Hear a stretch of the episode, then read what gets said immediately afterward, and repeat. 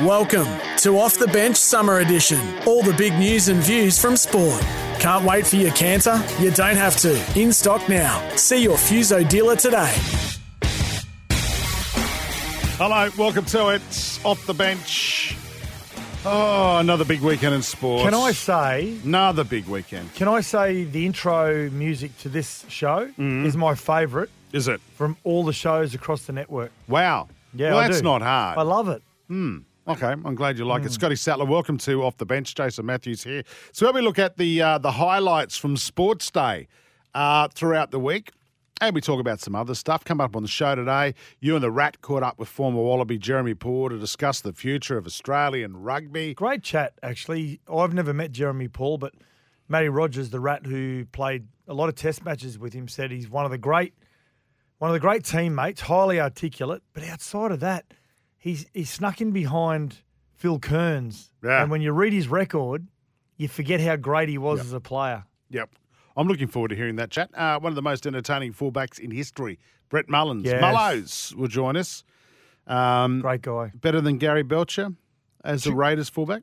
two completely different players, styles. Uh, Great answer, yeah, Badge was, yeah, Badge was good at everything. wasn't he?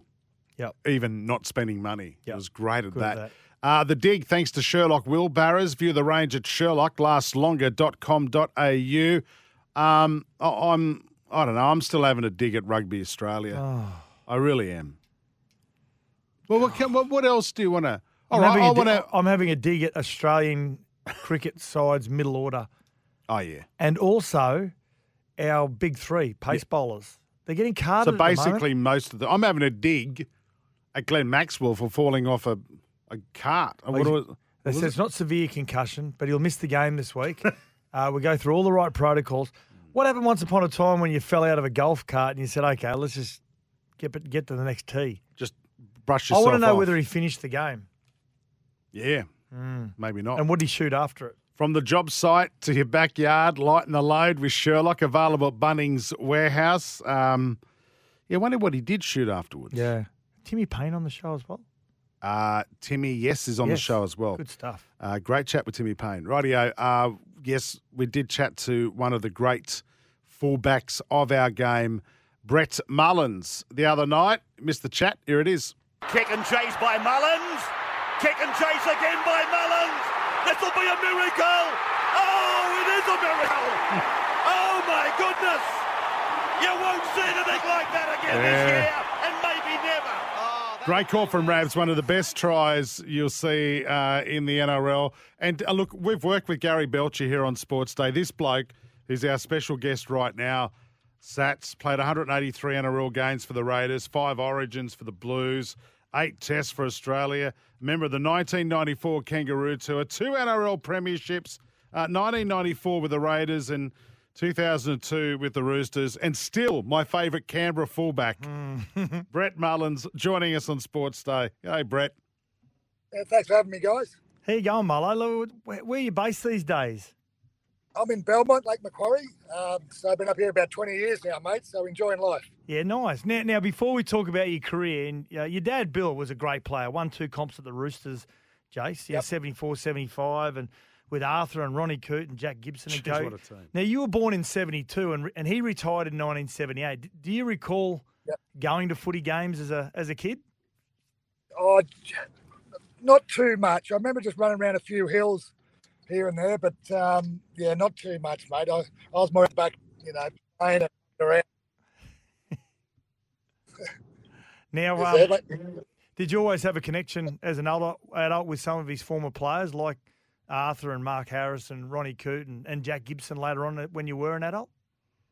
Yeah, I did. Uh, I got suspended when I was playing Jersey Flegg at Raiders. So on the judiciary is Ronnie Coote, a couple of Dad's old teammates. So um, I was going up the elevator and they said, You'll be right, Mullows. So I said, Oh, thanks very much. Good stuff. Now, Badge, one of our colleagues, of course, uh, he was a great fullback at the Raiders. And when you were a young fella coming through, you know, different styles of player, both you and Badge, but did you get to spend much time or did you observe him much knowing that you were going to take that number one jersey when he retired? well, I didn't know. Um, it's only when Badge hurt his knee and we're playing, I think Great Britain were touring in '92, I Yes, think it was, it and was. we were playing them on Saturday night. And um, and I was my first game ever at, at fullback was the next day against Parramatta. Um, I went out that Saturday night and had a shocker. And Sheensy basically said to me, "Mate, I don't think you'll play your fullback tomorrow because that's the first time I've ever played it."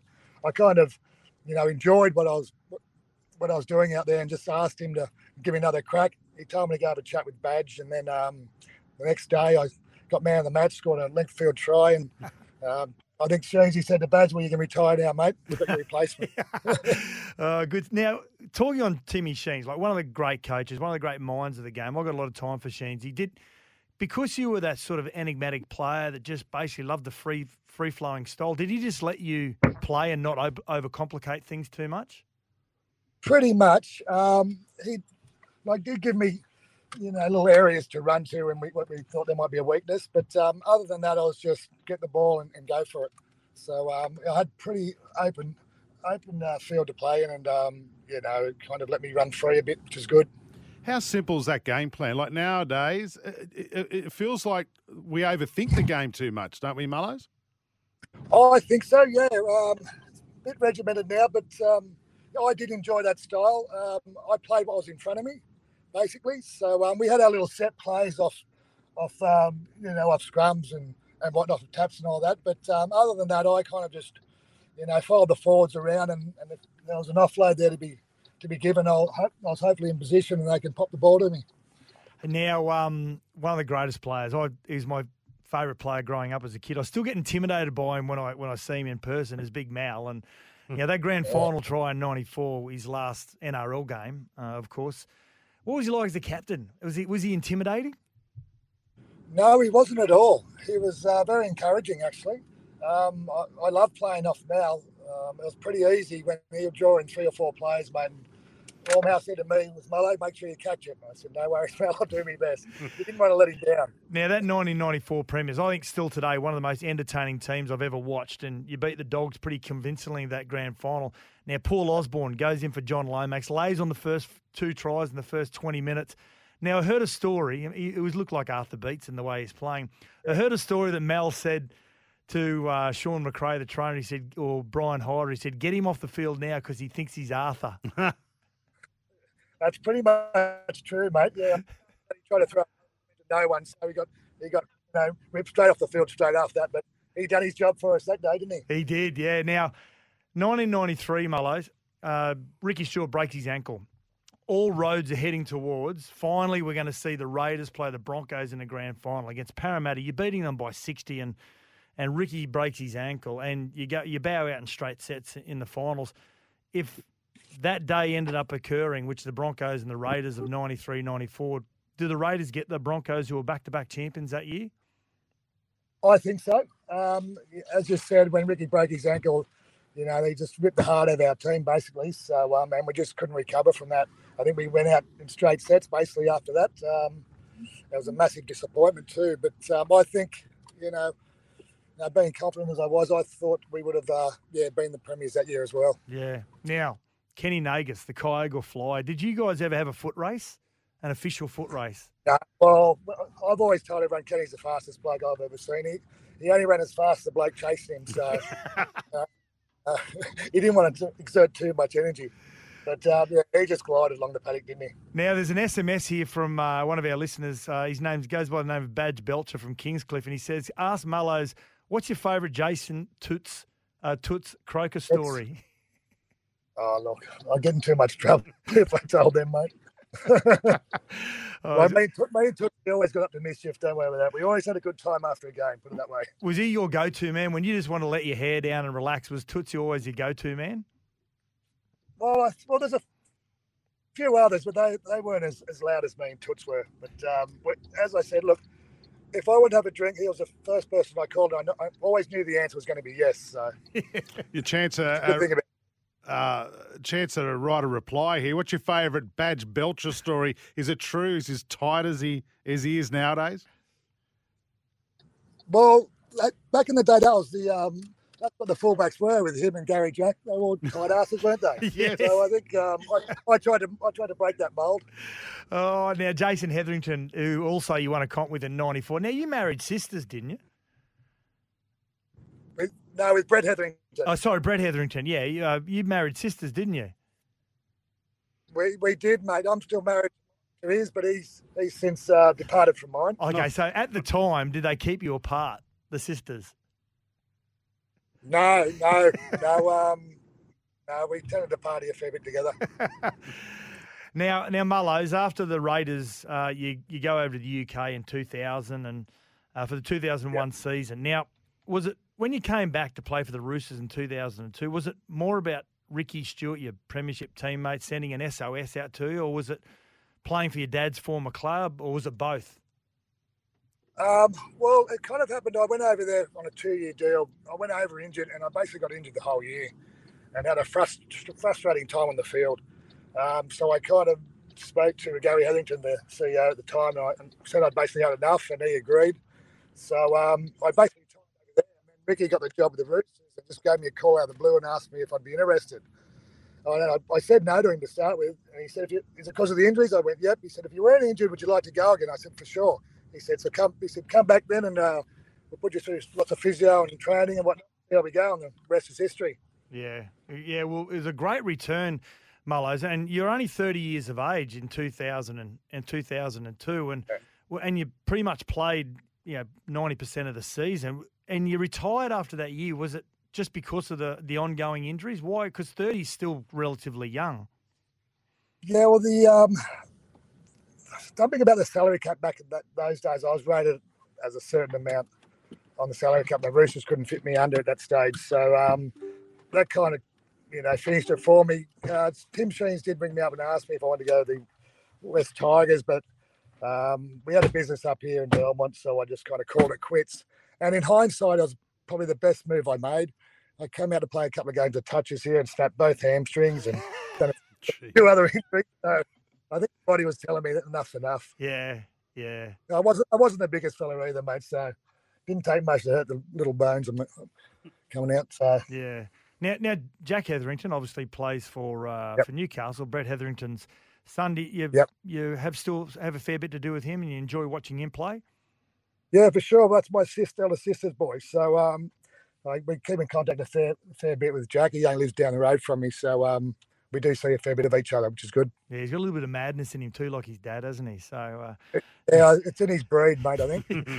now, Mullows, before we let you go, thanks very much. I know you're you're about to go to a function, but 135 tries in NRL, Origin, and, and Test matches. Is there a Yep. favourite that stands out? There is a couple. Obviously, the one you played at the, at the start, um, the chip and chase. Yep. Um, but the first couple of tries of my, of my career, um, the first one was against the Gold Coast, and then another one was against St George. They weren't, you know, you know anything special, but they're they're ones you kind of keep in the memory bank. Um, and there's a few of some of the Australian tries as well. So I've got a, I've got a few that keep popping up in my head. Um, it was a long time ago, so it's hard to kind of remember, you know, Yeah. most of the time. But um, yeah, so, so there's a few. There's one against Canterbury where Ricky put a bomb up and I had to dive and uh, catch it in, in, in the air and um, over the line. So that's that was a try kind of a remember- and a few, the few against Newcastle, the Yeah. I put against. That's the one I was going to think about. The one at Newcastle at Marathon Stadium that night, where you it was probably from about 95 out, and you went up that that western touchline. That's one of my favourites. Yeah. Yeah, yeah. yeah. Well, I actually caught that on the try line. Rab said I was 90 metres, but I, I both thought there was 100 metres. So uh, even the, five metres is a long way. Yeah, exactly. hey, Brett Mullins, loved watching you play, and uh, great to hear from your post career as well. And uh, hope you're enjoying life up in the Macquarie region. We've got a lot of listeners that are from the Newcastle and the Hunter as well. Would love to, to hear from you. So, Brett Mullins, thanks for taking time out to catch up uh, with us on Sports Day, mate. Thanks very much, mate. Appreciate it. Have a good one. This is Off the Bench Summer Edition. We'll be back soon.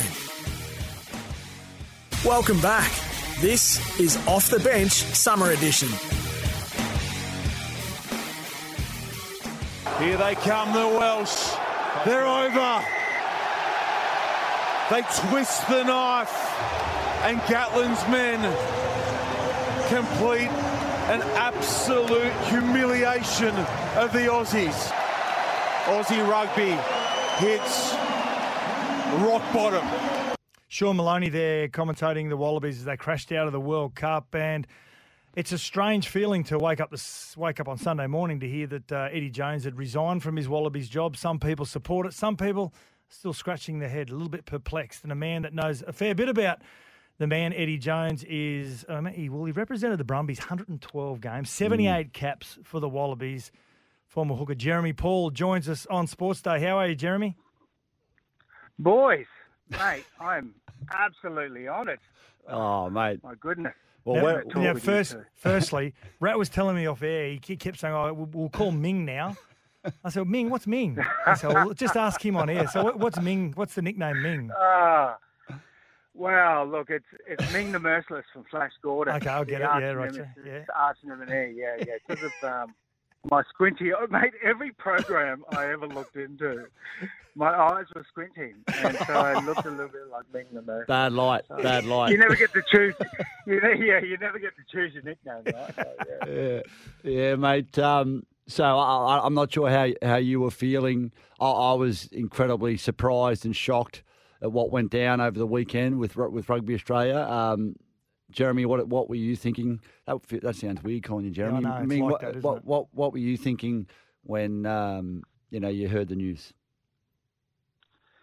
Mate, it's it's been a bit of a sideshow of its own, but. Mm, Mate, to be honest, Eddie was was dealt a shit sandwich without the bread. Like he was, it was just, it was rubbish, mate. Like it was everything. This is a culmination of of 20 years of poor management by Rugby Australia in terms of the administration. Um, you know, we had the chairperson make a decision on the coach. And it, it, take an Ian Foster's situation, right? They did the same. The All Blacks did the same to him, and he really should have won. The All Blacks should have won the World Cup. Mm. Um, they would have with 15 men. So I just I, think they, they went at him too. He just didn't have the time, mate. Look, I when I look at his selection, so there's a number of things that obviously escalated this was his selection. And results are, are a given, but the selections in terms of the Rugby World Cup and looking for the future, and I, I sort of backed all that. Like I looked at it and went, yeah, yeah I, I Yeah, can see that. I was yeah, fair you. enough. Yeah, yeah. Yeah, yeah, yeah. And I was, look, I was talking to Will Skelton at the time over in over in France because I've, I've known the kid for a long time. And as I sort of said to him, I said, mate, I've never seen you skinnier in my life. Like you obviously have committed yourself to, like he committed himself to Eddie, he committed himself to this team, and I just think the thing for Eddie was he only had Plan A, right? Like if if Will Skelton and Taniela Tupou didn't get injured before mm. the Fijian game, none of this would be a conversation because I think we would have beaten Fiji and got through to the quarters. I just think it was time, mate. Like I just don't think he had enough time, and he's trying to rush everything into this very short window before the Rugby World Cup, and and we don't have the stock. Like I think that's blaringly obvious now that we don't have the stock. So this disconnection between grassroots rugby and Super Rugby and Rugby Australia is now coming. Well, it's been coming to fruition for many years, boys. Like, Yeah. it's like we we haven't won anything. We've been competitive at different stages, but just haven't won Yeah. anything. So, So what what, what yeah, are no, you? the pressure was huge. So I mean, you know, you talk about that. You know, we don't have the stock. Is is there? I I mean, there's no magic bullet here. I mean, I, I feel like. Uh, you know, there needs to be a complete strip down and rebuild of, of the infrastructure of Australian rugby, um, but that's going to take a long time. Can can Australian rugby survive it, or, or do you think there's another option? Well, no, no, we have to. No, no, we have to. So the, the talk is centralisation, right? So when you talk about centralisation uh, from a rugby program to an administration side, so there's two parts to centralisation. Under the rugby program, we should have always come under Rugby Australia, like not in terms of gameplay um, or game plans, more about the the skills that can easily be taught by one approach. So for example, why is every hooker, young hooker, or any hooker in Australia throwing differently, and who's teaching them? So there are skills across our game that can easily be taught once Mm. and consistently. So if you take a young kid at five years of age, and by the time he's 18, he would have had 13 coaches who's potentially coached them 13 different ways. Yeah. There's the low hanging fruit. Get to our coaches. Every rugby side needs a minimum of two coaches. You need a forwards and a backs coach because of the complexity of the skills. Are you saying I line couldn't coach forwards, um, obviously- Oh no, no, oh no, you could definitely get someone the dark arts, Roger. That's that's not what I'm talking about. Like, uh, I get what you're saying, mean, though. It's a, you're it's a good point. Well, no, well, see, so you, you look at the coaching side of things, and I did my level four coaching oh, back in 2015, 2016, I think, and it was the three. The, it was three years of the most. It was a debacle, mate. Like this was seven years ago, and I don't think things have changed in terms of our coaching levels one, two, and three. So first of all, you've got low hanging fruit for coaches. Like we, we need to get participation numbers coming, but no one's there to coach. I, I believe that's the big issue. And when we have skill, particularly with other games like NRL, AFL, making the games as simple as possible so people can actually watch it and understand it. So that's the other thing with rugby, because of the difficulty levels of it and the, the different parts and moving parts to it. Like coaching for me in rugby program, yes, centralisation. But in terms of administration, no. Who's going to trust Rugby Australia, who's gone into administration twice in the last two decades? Like, hmm. w why would why would the Super Rugby sides? And and it's also it's also worse off for them from an administration point. Look at the Waratahs. If they were successful, the market that they can get for sponsorship dollars within that you know, sort of Sydney market is huge. Um, and for me, from an administration point, it's never been that's never been the issue. It's always been the rugby program. Jeremy, I mean, I mean, I know from a this could be a good thing in a sense of stripping everything back and starting again. But in saying that, they've paid a lot of money for Joseph Suaalii, a young man who's going to be a superstar, whatever I think, whatever code he plays. But outside of him being paid a lot of money, which he would welcome, of course, are you concerned now that players like him and other potential marquee rugby league players are looking at the game at the moment, saying there's no way in the world I'm making that cross code? Oh, mate, 100%. They've been saying that for years, mate. Rugby union was obviously incredibly attractive to rugby league players, and vice versa. Like whenever Joe Roff needed a contract extension, he'd say he's going to the Raiders. So like it was always a good contract, always a good contract boy. Oh, he's going to league, yeah, rugby league. He would have been handy Um, too, I can tell you.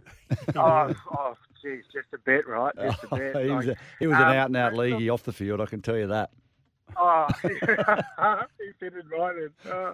Um, so, so we look at you got to look at it immediate success, right? Like what brings sponsors, what brings an injection of like it's it's really where we are in our predicament financially as well. We're broke. Like as a code, we are exceptionally broke.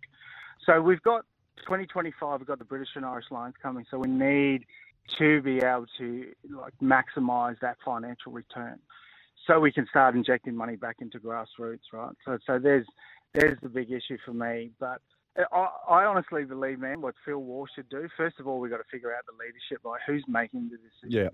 Yeah, yeah. Is it the chairman or the CEO? First point, who's making leadership? Second thing is to get all our state mate. Do you know 87% of our players from the Reds and from um, sorry, 87% of players in our Super Rugby side come from the Reds and and the Waratahs. 87% of players. The Brumbies So, were the best side this year. System, yeah, oh, yes, yes, and but they're not producing players. No one's producing players. Right. We've also been pretty much locked ourselves into Oh, right, private yep, schools as yep. being really as really our only form of talent. So we're getting the 15th to 20th most talented kid. Um, so I look at I look at those things. I look at our stakeholders in terms of our our our um, grassroots. We've only got the Premier League in Brisbane, and we've got uh, the Shute Shield in Sydney. Like we're talking about, what's that? 16 teams. Get them into a room. All the Super Rugby coaches and administration, Wallaby coaches, nut it out and go. This is the way we're going to go, and we're Yeah. all going to stick to it. Build a new culture. I, I can't comprehend that the game is struggling financially. But in saying that, uh, before we let you go, Jeremy, now Rad has had his opinion, and your former teammate, both at Brumby level and also Wallaby level, Stephen Larkham has been mentioned. And Rat sort of said, why would he take it in the current state that it's in? You know him probably better than most. Your thoughts? Yeah, look, he's he's the obvious contender, right, for the Wallaby coach because we don't have anyone else. Like it's like it's appalling. We've been now in this situation twice over. Like we've had to get. Oh, look, I think one more coach. I would go for either Ian Foster, who's just lost his job, so he doesn't have a job, Yeah. um, or someone like Steve Hansen. Man, I would be gunning for Steve Hansen. Oh, yeah. I really Yeah. would. I think I think this this type of role in this situation, back him, give him all the resources he needs, make decisions, particularly working with the new rugby director when they finally get someone to go into that position and build a program with our grassroots and our Super Rugby side, so it's all trickling from the top to the bottom. Yeah, wise that's good, words, Mick. wise words. And before you go, Rat, did you want to tell Jeremy Paul that you sp- scored the last try to win a oh. Bledisloe? or oh, when we won in 2002, the Yeah. last time we won it. Yeah. Oh, Ming- yeah, no, the Ming game was- I was man was of match in. Mate, yeah. Yeah, I was man of the match. Last time we won the oh. letters. Touche. yeah, yeah, nice, I love Ming, it. nice. We have finished there. Yeah, yeah. Finished there. or- Good stuff. Oh yeah, okay. Jeremy Paul Thanks, from the boys. Wallabies. This is Off the Bench Summer Edition. We'll be back soon. Welcome back. This is Off the Bench Summer Edition. On the line joining us, we'll talk a bit of World Cup. Thanks to Tui's Timmy Paine. Are you there? I'm here. Sorry, lads, I missed the first couple of calls, but I'm I'm back on deck. Mate, great to have you uh, on board. And, and, and when I say on board, you're part of the SEN family doing a breakfast show in Tasmania, doing all sorts of things. Sats, have a listen to this. You do nothing for us, Sats. Yep. This bloke puts himself in goal against shooters from the Tasmanian hockey team. Are you nuts? Uh, yeah, I am I'm bored. I think that's what it comes down to. But uh, yeah, I opened my big mouth. Actually, we had Eddie Ockenden, who's also he's a Tasmanian, he's the Australian captain and uh, the hockey team, and he was in the studio. And I said, "Oh, I reckon I could get in the goals." And he said, well, "Why don't you come tomorrow?" And I had to back it up, so I went in and they smacked him. It was a it was an interesting uh, morning, that is for sure. But I got out of it unscathed, which was good. Um, Timmy, you've obviously, and Sats, you're aware of it. We talked about it on the air. You, you're aware of the uh, SEN cricket teams that are going around using particular talent uh, from the stable at SEN. You're aware of this, aren't you? Yes, I am. I am. I was a very keen listener. I got Ian Healy as well the next day, came back at them. It was very Victorian centric. It was, yeah. Uh, the first surprise, team that was picked, which isn't surprising. Yeah. Yeah, Yeah. exactly. Well, we had Heels on the show, and that's where we came up. This was the Victorian team. What a pack of losers.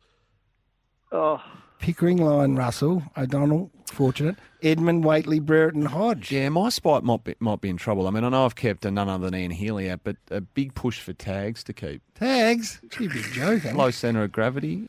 He's probably too short to be a wicketkeeper, the former jockey, right?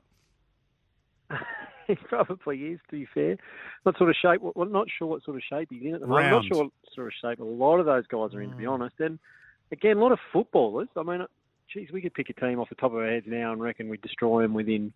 I'd be surprised if they lasted ten overs against the uh, side we could put on the park from the other SEN talent from the cricket point of view. Well, Sats and I helped Heels put together the Rebel 11. Have a listen to this. So let's run through the batting lineup, Sats. Well, let's run through the team lineup. Okay, Paine, Healy, Kasprowicz, Lehmann, Copeland, Ryan Harris. What about that? Casper, Copeland, Ryan Harris, Jimmy Smith, probably second change bowler. We forgot about Jimmy Smith. Jimmy Smith, Very handy cricketer. first grade cricketer. Yep. Socky, there's our turn right there. Yep. Sally can, he can bowl some seam at about 120. What about this Okay. bloke opening the batsman? Opening batsman. Chris Lynn. Yeah. And Rat Rogers, 12th man. Yeah. What do you think, Tim? We've got him. No, oh, we got him easily. And there's also a guy down here who does Saturday mornings called Brett Geeves, who played for Australia. Of course. Uh, he put his hand up. He could bat probably bat at five or six and open the bowling and bowl some pretty good pace. But as I said, I reckon we could roll out with half of that team, play sort of five on eleven, and absolutely destroy them. To be honest. We get, we get a massive night before and still be hungover and beat them. Now, Oh, I think that's how we play our best. Exactly. Now, uh, let's get to the World Cup. Uh, Aussie's starting to get some momentum, Timmy. Now, were you concerned after the first two matches, or were you pretty confident they'd come good eventually? Uh, no, I'd be lying if I said I wasn't a little bit concerned. I mean, you don't want to. We know in a World Cup, you, you want to build your momentum and be playing your best cricket uh, towards the end of the tournament, but you don't want to be playing terribly either at the start, which we were. But uh, look, I think we've um, we knew even back then. I was sort of holding out hope. We know the quality of player we've got all the way through that team, and um, you know, I was hoping it would be a matter of time. And, and yeah, I think our main players are kicking into gear now. Um, just over the halfway point, and uh, yeah, we're starting to look really good, which is great to see. Now, when you make the decision to retire, any sportsman or woman, and it finally sinks in, and you can see there's there's light at the end of the tunnel. I think sometimes you, you tend to play with a little bit more freedom. Doesn't matter what what code. Do you think that's the case with Yep. Warner? Yeah, it certainly looks like it. I mean, I, I'm not sure his white ball stuff's going to finish anytime soon the way Mm. he's going, but he's, he's obviously spoken about Sydney being his last Test match. Um, so yeah, maybe you know he can see a light and load and uh, a bit more time at home and and focusing on one or two formats with the 50 over and T20. I think he looks like to me still as fit as a fiddle. He's running between the wickets quicker than our youngest batters. So um, I reckon he's got years left in him in, in white ball cricket. But I think even that excites him. The fact that you know playing Test cricket is a long time on the road and it's a grind on your body. It's a grind mentally. Uh, it's a bit of a grind on your family, to be honest. I think he'd be looking forward to spending more time at home. But um, yeah, I see his white ball stuff going on for years, and um, particularly, as I said, the form and fitness that I'm seeing from him at the moment. He, it's been vintage David Warner in the last month or two. Mate, I think the, the key to success at the moment is break a hand, take a few weeks off, come back, smash a Oh. 100 in quick time. That was a great knock by freakish. Travis Head. But uh, do you, Yeah. there's talk about him now being a future skipper for the Aussies. You, you on board that, Tim? Yeah, I think he could. I certainly think he could. He's been captaining South Australia since he was about 12, Hetty. So um, he's got the experience. Um, yeah, he's a pretty level, um, sort of calm, unflustered sort of character as well, which you kind of need in the in the heat of battle in a Test match or a One Day International or whatever it is. I think he's got that covered. And to be honest, I think the last thing to come was just make sure he was cemented in every team. And I think in the last 12 months he's done that. He's now a permanent part of all three teams and a really key ingredient. So um, he's certainly someone I think they will look at in the next year or two as a potential white ball captain, and um, hopefully that frees up Paddy Cummins to keep going on in the Test role. Hey, we're talking about this at the top of the show today, and it's because the Poms are struggling, which is the greatest thing to see in world cricket. The greatest. It is. Uh, there's no sympathy whatsoever, and, and I hope we towel them up on Saturday. But uh, do you think there's a case in Australian cricket for us to have a white ball coach and a red ball coach? To keep that role separate. Like I, I still can't believe Yeah. that the great Ricky Ponting is not involved in white ball cricket or red ball cricket uh, at the top level. Yeah, well, I can. Do you know how much you have to pay him for a daily rate? yeah, you right. wouldn't have a team on the park if you had him there. 12 Yeah, right. months Okay. Well, he's got his wine out Um, now, but so he's yeah, got no, money coming in. Well, hopefully that takes off, you know, and he does it for the love of it. That's that's what we'll need, that's for sure. But um, yeah, no, I think it, it the time will come. I think it'll depend on the coach. Uh, to be honest, I know Andrew McDonald's more than happy doing both roles. He, you know, he's got a really good staff around him where he can have a tour off as well, whether it's a you know the white ball tour of South Africa he just had at home, so he can get home and freshen up. And but I think to do that, you've got to really have some faith and trust in the staff that are around you, which he clearly does. And um, you know, England have got the two coaches, which some would say has worked. I mean, they won the T20 World Cup. They've had a stinker in the 50 over World Cup. Their Test cricket's getting better. So I think it's got some merit having guys that just concentrate on those um, formats. But I think, again, it'll come down to the coaching, uh, the personality of the coaches, and, and whether they can work collaboratively or not. And, um, as we know, when you get great coaches, that's not always the way. Is there cause for concern, Timmy, around our big three, our our big three bowlers, your Hazlewood, your Starks, and, and your Cummins? The, especially a Stark late in that game the other day, he got he got pretty Mm. erratic, didn't he? Yeah, no, not concerned in what they can do. My concern for those three is how much we use them.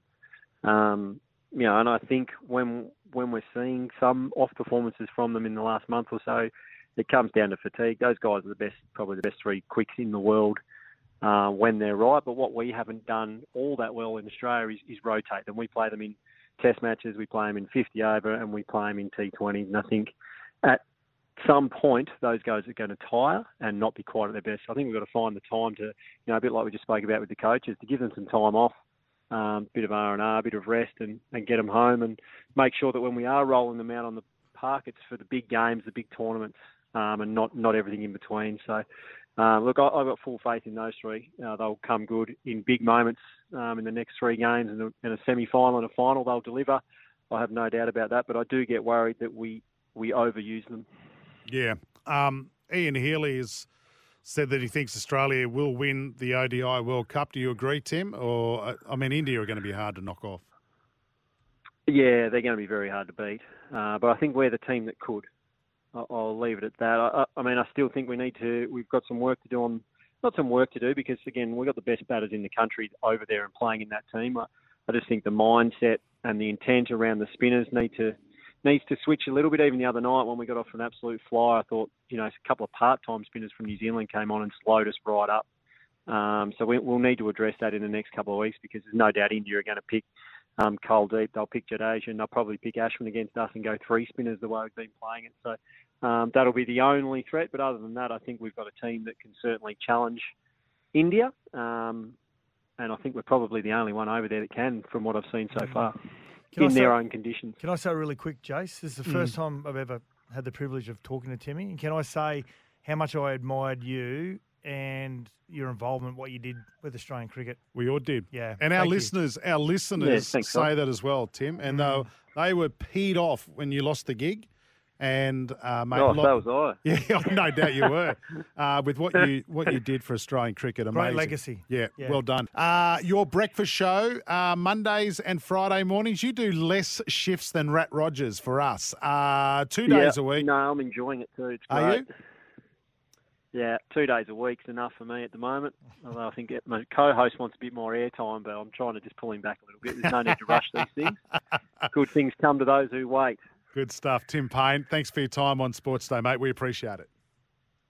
No dramas anytime. Beauty. There he goes, Tim Paine.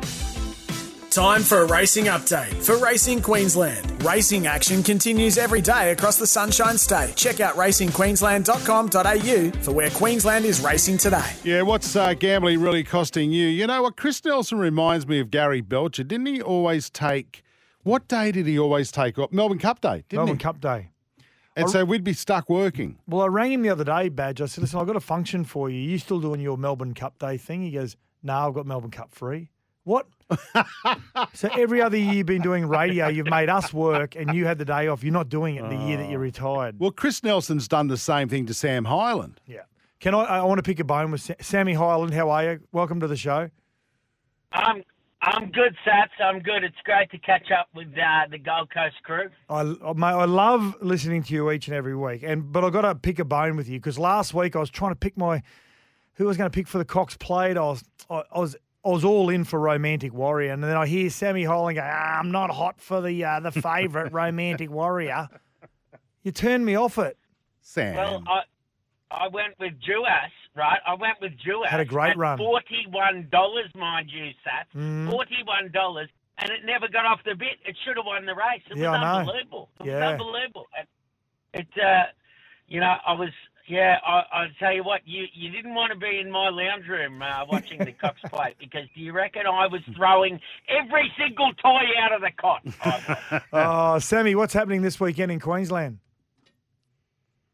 Big, big weekend of racing, obviously, right around the country. Do you know in Queensland on Saturday, we're racing? Oh, is it? What's up with here?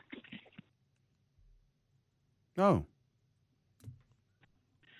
You there? Yeah. This weekend, it's a massive weekend for racing in Queensland, and Saturday, Derby Day, Bow Desert, Aquis Park, Gold Coast Poly, Barcaldine, as Campbell Brown would call it, or Barcald to most Queenslanders, Cloncurry, Cloncurry, Dalby, Eagle Farm, Home Hill, Toowoomba on Saturday night, and Yeppoon.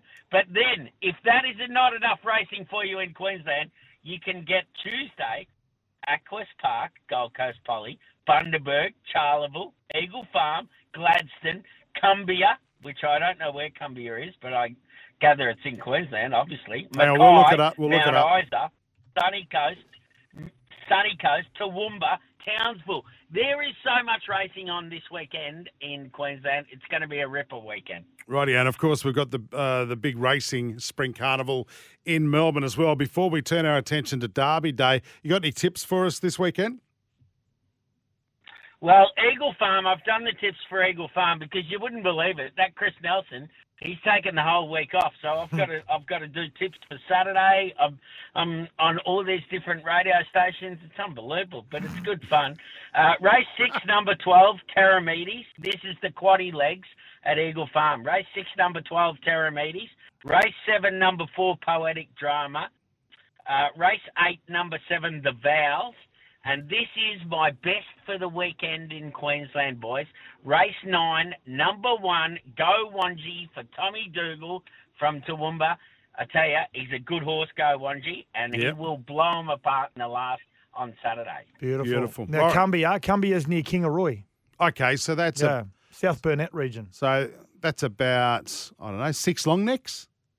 If we were to drive, Uh, Yeah, probably about that. Yeah, Yeah, I reckon probably a little bit less. Okay. Yeah. Well, drink responsibly. Yeah, exactly. What about. Derby Day, mate? What do you like? Can I ask you something really, really quickly, uh, Sammy? Around Derby Day in in Flemington, um, the second race, which is the Lexus. Now, there's still a few horses wanting to qualify. I can't believe that they're able to race on a Saturday with such a big race and flip them round and then run such a huge race on the Tuesday. Yeah, well, uh, back in the day, Sats, it's funny you should say that because it's not really, it's not really the theme uh, in in this modern day Melbourne Cups. But back in the day, you always ran on the Saturday, you and then you ran in the Melbourne Cup on Tuesday. And I mean, Bart Cummings was famous for letting horses run in in the uh, Mackinnon Stakes on the Saturday on Derby Day, just having a roll around. And then he always said, that he won 12 Melbourne Cups that he always said you had to have that run on the Saturday going into the Melbourne Cup on the Tuesday. Now, back in 1985, I'm going to let you in on a little secret that my dad, Pat Hyland, he rode a horse called What a Nuisance, and he Mm. might have been a little bit warm on What a Nuisance, just letting him roll around on the Saturday. But he turned up on the Tuesday, and he was trying for his life, and it got the money. So it was a really common theme to go round on the Saturday and then run on the Tuesday, and it worked so many times. And obviously, Bart Cummings, he was the master at it, and he loved doing it. But yeah, in this day and age, it's they they sort of like to go into the Melbourne Cup a little bit fresher. And I mean, as we see in this year's Melbourne Cup, the horse that I like is Vauban, uh, and he's going to be basically first up into the Melbourne Cup. He hasn't even had a run in Australia. Fair he's come from Ireland and he's going to run first up in the Melbourne Cup. And Sats, I dead set think he will blow them apart. I watched its work at Flemington on Thursday morning and I thought, how are they going to beat that horse? He Willie Mullins, he bought Max Dynamite that has was run great in, in, in Melbourne Cups before. He ran second and third, I think, in, in two Melbourne Cups. And I'm going to say that this horse Vauban would pick, he would pick Max Dynamite up with one leg and carry him. He's Wow, that okay. good. So he, I reckon he, he'll win the Melbourne Cup. But the Derby on Saturday, I'm all about Riff Rocket. Uh, and this is the value bet for the weekend.